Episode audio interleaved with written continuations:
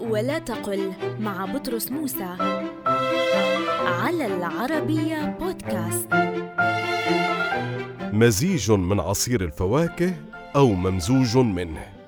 كثيرا ما نسمعهم يقولون مزيج من العصير بمعنى ممزوج منه وهو قول عربي صحيح لأن كلمة مزيج بمعنى ممزوج.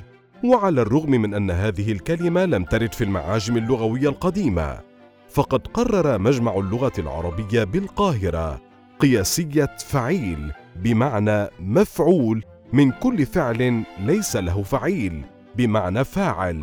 وقد ذكرتها بعض المعاجم اللغوية الحديثة كالوسيط.